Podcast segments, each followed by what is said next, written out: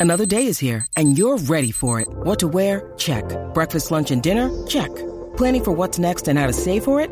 That's where Bank of America can help. For your financial to-dos, Bank of America has experts ready to help get you closer to your goals. Get started at one of our local financial centers or 24-7 in our mobile banking app. Find a location near you at bankofamerica.com slash talk to us. What would you like the power to do? Mobile banking requires downloading the app and is only available for select devices. Message and data rates may apply. Bank of America and a member FDIC. Very pleased to have join us on the Vaqueros Cafe and Cantina hotline and uh, able to step away just from a otherwise a very very busy Tuesday morning as the prep is underway for the NCAA Super Regionals. Longhorns head coach David Pierce joins us now. But that's the way you like it. Yeah, keep you real busy this time of year. You're good with that, right? Oh man, thanks for having me, Greg. I'm definitely busy, uh, busy and appreciative that we are still playing and love it. I love this time of the year, June baseball, playoff baseball, and college baseball, and so much excitement around the country. Being a part of the top 16, um, just having a great weekend at Coral, Coral, Coral Gables, and then, geez, you're talking about the long road to Omaha. You go from Miami to uh, Northern California, so. we're we're back home right now, but yeah, we started all of our prep and pretty excited. Uh, have you found over the years because uh, you know you you've had this team in the uh, Super Regionals in 2018, 2021, 2022, and now 2023. You know, four Super Regional trips in the last five full seasons played. Obviously, since 2020 got cut short. But have you found of your time? uh, that when when you get a team uh, ready for super regionals, when you start to do that, that it's easier than ever. Uh, if even if it wasn't hard in the past, but easier than ever to see your guys fired up about going to practice because they know what's at hand and they're still getting to practice here in mid June? They're just excited. I mean, I don't know if it's easier, harder. It's just something that they they they've worked so hard for. And I think what's so gratifying for this group is they've kind of separated from the 21 22 team where you know, they were always in the shadows of, of last year's team and, and the great players we had and the exceptional super regional that we had at ECU and going to Omaha. And so now they've kind of created their own identity and have a lot of confidence. So when we went into Miami, it's about the environment and kind of preparing for those those two or three teams.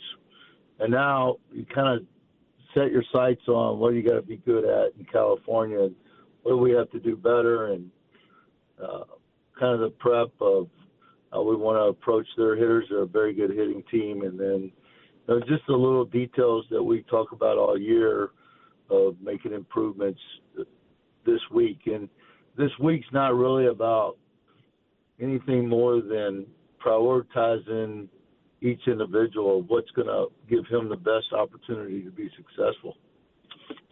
David, uh, two-parter from me. Uh, anything on on Heston Tole and David Shaw, how they're doing, and then uh, I, I, know everybody's focused on LBJ and, and, Gino and what they gave you as starters, but uh, how grateful, proud, I don't know what the right word is to use uh, to describe how you feel on what you guys got out of Charlie and Zane in the in the regional. Well, first of all, David Shaw and Heston are out for the for the year. Uh, unfortunately, we lose them, but uh, again, it gives opportunity to guys to step up, and they'll be back. Um, when you look at you know the course of the season and the day to day grind and the adversity that every player goes through in this long of a season, at some point they're going to struggle. And for those guys who have had their struggles to be just huge parts of our success in Miami, just means that they're still all in. It means that they've never stopped working and believing in themselves. And and us as coaches have not stopped believing in them. And and that's always been something for me is I'm going to stay with the kid, and I'm going to stay with uh, uh, players as long as they continue to work and believe in themselves and don't give up. And and it's always been a pretty good formula. So once once they are totally committed to making adjustments, then you they're in a good spot. And a lot of times guys got to hit rock bottom before they're really ready to listen. But it's not it's not that. I think they're small, minor, simple adjustments. Zane started climbing up on his release point, and so he got back into his natural slot, and there it is. And it's just it's so small that you really have to just pay attention to understand it. And same thing with Charlie. It's just little pieces there we feel like we could still help Tanner a little bit more and making some adjustments as he's getting back, you know, to becoming a guy that we can really depend on. And that's that's a tough deal. I mean, people don't quite understand what he's going through to be able to come out of surgery 15 months and then be thrown into a regional championship game and expect him to be just perfect. And he's got to be better if he's going to help us win. But at the same time, we can help him along the way trust his makeup and uh, keep working on things. You uh, you mentioned uh, Tanner and and going through that. I, I, was really struck by something Garrett Gomez told uh, Roger on the post game uh, the other night. He said, you know, it, it, didn't go well for him tonight, but he was the first guy, like he always is, in uh, encouraging and cheering everybody else and getting really, really excited about. That makes it uh, easier to to work with a young man who has to go through some bumps in the road, doesn't it? When when he's got the attitude and the approach that he's had he's just accountable. You know, he's very accountable and he's very mature. He wasn't satisfied at all, but he knew his job was done on the mound, and it wasn't his best outing. But at the same time, he, he was one of 27 players there fighting and clawing, and so he was going to do everything possible to help his teammates. And his encouragement is huge. Uh, I, I think you see so much of individualized players and, and in college and professional baseball now. And when you look at our team, it's so refreshing. They're selfless, and uh, that's that's something I'm really proud of. They're they're they're into it for each other and uh, the development and success for each other. And Tanner Tanner has always been that guy, and he's kind of had this label of a superstar, and sometimes unfair to him, just because he has a potential to be so good, but uh, he's so mature and he, and he he learns from his mistakes and he wants to just keep getting better and help his team. David Pierce, Longhorns head coach, joining us here on Light the Tower on the Horn. The, the one other thing theme that seems to come up, and and I've heard TV commentators talk about it for years. Augie used to say it a lot, and I know you probably did as well. When you get to the postseason, uh, unexpected, or at least by the large populace, unexpected contributors have to emerge. Now, you as a head coach are around it every day, so you know what the capability is uh, for guys to to be able to step up and contribute when others perhaps weren't seeing that. Those from the outside, and I, I get the feeling you felt that way all along about Jalen Flores and and how hard Jack O'Dowd has worked to be able to step up to where he can contribute as well. And of late, Mitchell Daly, who had, had come out of the starting lineup, but you were still using him as a defensive replacement. I remember you told me that he once said, I just got to get better. I just got to work harder. And, and I know that's got to give you a great deal of pride to see guys like that contribute to the total cause. No doubt. And honestly, we started talking about it May 1 and started talking about postseason baseball and unsung heroes, and that's what happens. Um, and it, it gives them hope I mean, you have players that look up and go, you know, I'm hitting, you know, whatever I'm hitting, or my ERA is not as good, and just realizing that I can contribute and finish this thing the right way, and uh, just get my head clear and, and, and go be the best I can. So, yeah, I mean, you just start planting seeds. You just start planting seeds to these guys about what they can do, as opposed to what everybody else has said that they can't do and the expectations are no greater than within within our clubhouse. I mean, our our kids have great expectations to be great, to also play in postseason and play at the highest level. So, you know, it, it is a long season, and every player goes through it. But to get guys back and and feeling like they can really help his team, such as Mitch and you know Jalen and we already mentioned Charlie and Zane, and you know you can even look at LBJ. I mean, this is a young man that is the ultimate poster child for development. I mean, this guy is a sponge, and he wants to be great, but he's just now coming into his own, and we're reaping the benefits because he's just such a great teammate and, and he pays attention and he he has the ability to just repeat what he does, and I think that's key for guys as well. So it's really uh, gratifying when you, you know that kids have more in them, and then they just keep keep working towards that, and then all of a sudden their minds get clear, and you know their confidence builds, and and they have success. David, you you've had you know you look back at the year Kody had in, in 2018 and the year Ivan had last year, uh, and you look at what DC's doing this year, and it's it's in that same realm. Uh, but I'm just Craig and I were talking about this the other day.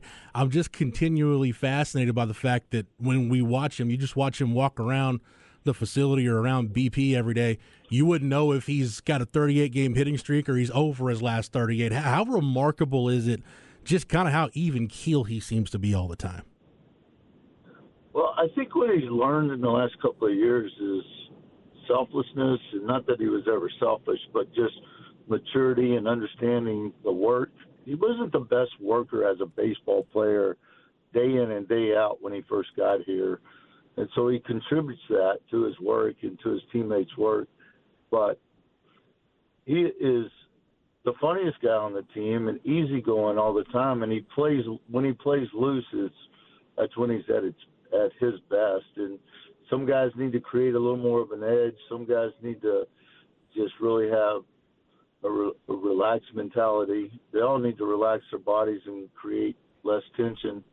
But DC's just a unique guy, and and he's fun, but he's so talented. I mean, I think he may be the closest to a five-tool player I've ever ever coached. To be honest with you, when you look at speed, defense, his arm strength. His arm strength's really good, but then you add it to his transfer, it makes him even better. And then, you know, he can hit the ball all over the place. He can lay a drag down, and then he can drive the ball out of the ballpark. So this kid's got a lot, and he's just a fun kid to be around, and he loves his teammates. And I think because of that, he has success as well. David, let me get your thoughts on Stanford. I know obviously you were zeroed in and watched him last night. I know you're very, very familiar with guys like Tommy Troy and Alberto Rios and Eddie Park and Braden Montgomery, their two way guy. Uh, I want to start with the pitching because that had to be uh, fascinating to see the way that David Esquer had to manage his pitching and Quinn Mathews, all of the innings and all the pitches he threw, and probably, I'm just guessing, he probably wouldn't be available for the opener Saturday night. He's the lefty, and then you got the two righties, Matt Scott and Joey Dixon. How about your thoughts on what you saw from the Cardinal and what you know about Stanford as you get ready for this Super? Well, all year everybody's known that they, they have a really good lineup. I remember back in 2003 when we played them in the national championship, um, the two out of three series, uh, the championship series. And we wouldn't even let our pitchers watch them hit; they were so good. So we just made them stay in the clubhouse and and wait till the game started. And they they're physical, but they can run. Um, they can utilize the short game when they need it. They can drive the ball at the ballpark. Um, they're a well-rounded offense. And then you look at, I don't know why this is going on. Then you look at their their pitching, and at times people discredit their pitching because their offense is so good, but their pitching and defense is outstanding. So this is a really talented team. Um, you, look at Quinn Mathews, and he's just this wiry kid that just competes well, and a little quirkiness to him. But he goes up to four and really pitches. Um, so I think that they're just going to be a team that we're going to have to attack and make them earn everything they get. Is and it? If we do that, we give us our best options, our best chance of winning. David, I mean, not that you had any say in the choice in the matter anyway, but is it is it is a little bit of, of a break for your guys uh, that it's a Saturday, Sunday, Monday, a chance for everybody to catch the breath, you to get it some work in at home uh, and and then get it before you head out uh, on Thursday? I think it is more so about you know the time change. We'll be in three different time changes, uh, time zones this weekend.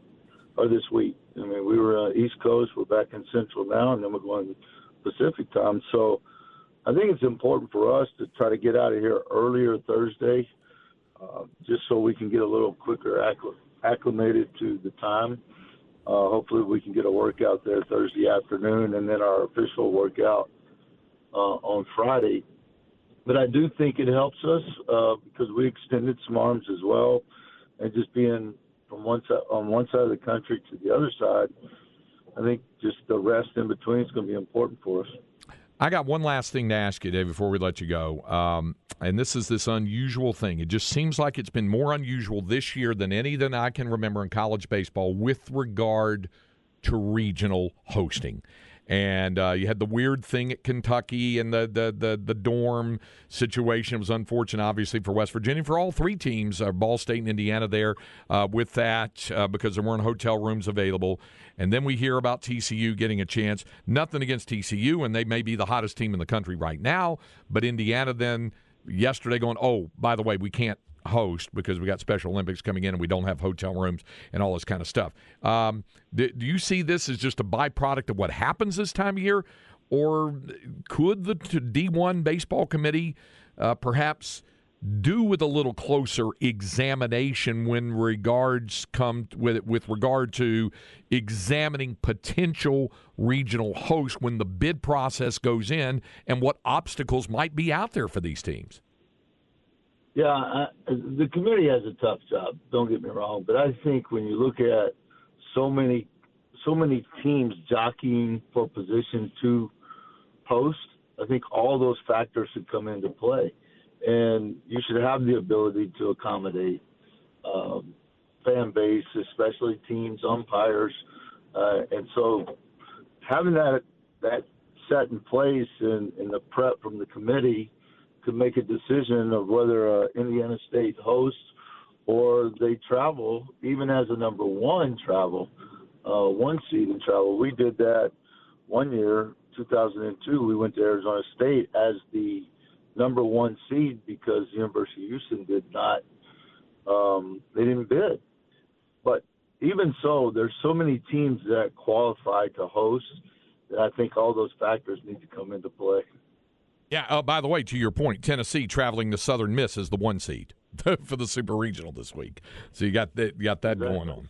Uh, hey, I, I, know you got to jump into meetings and things. I, I really appreciate you uh, taking the time to do it. Uh, uh thrilled to have you join us for a few minutes, and look forward to seeing you uh, uh, on Thursday when we head out all, all out to Palo Alto. Thanks so much for the time. All right, Craig, Jeff, I appreciate you guys. Hook 'em Horns. Hook 'em. Thank you. Thanks, David.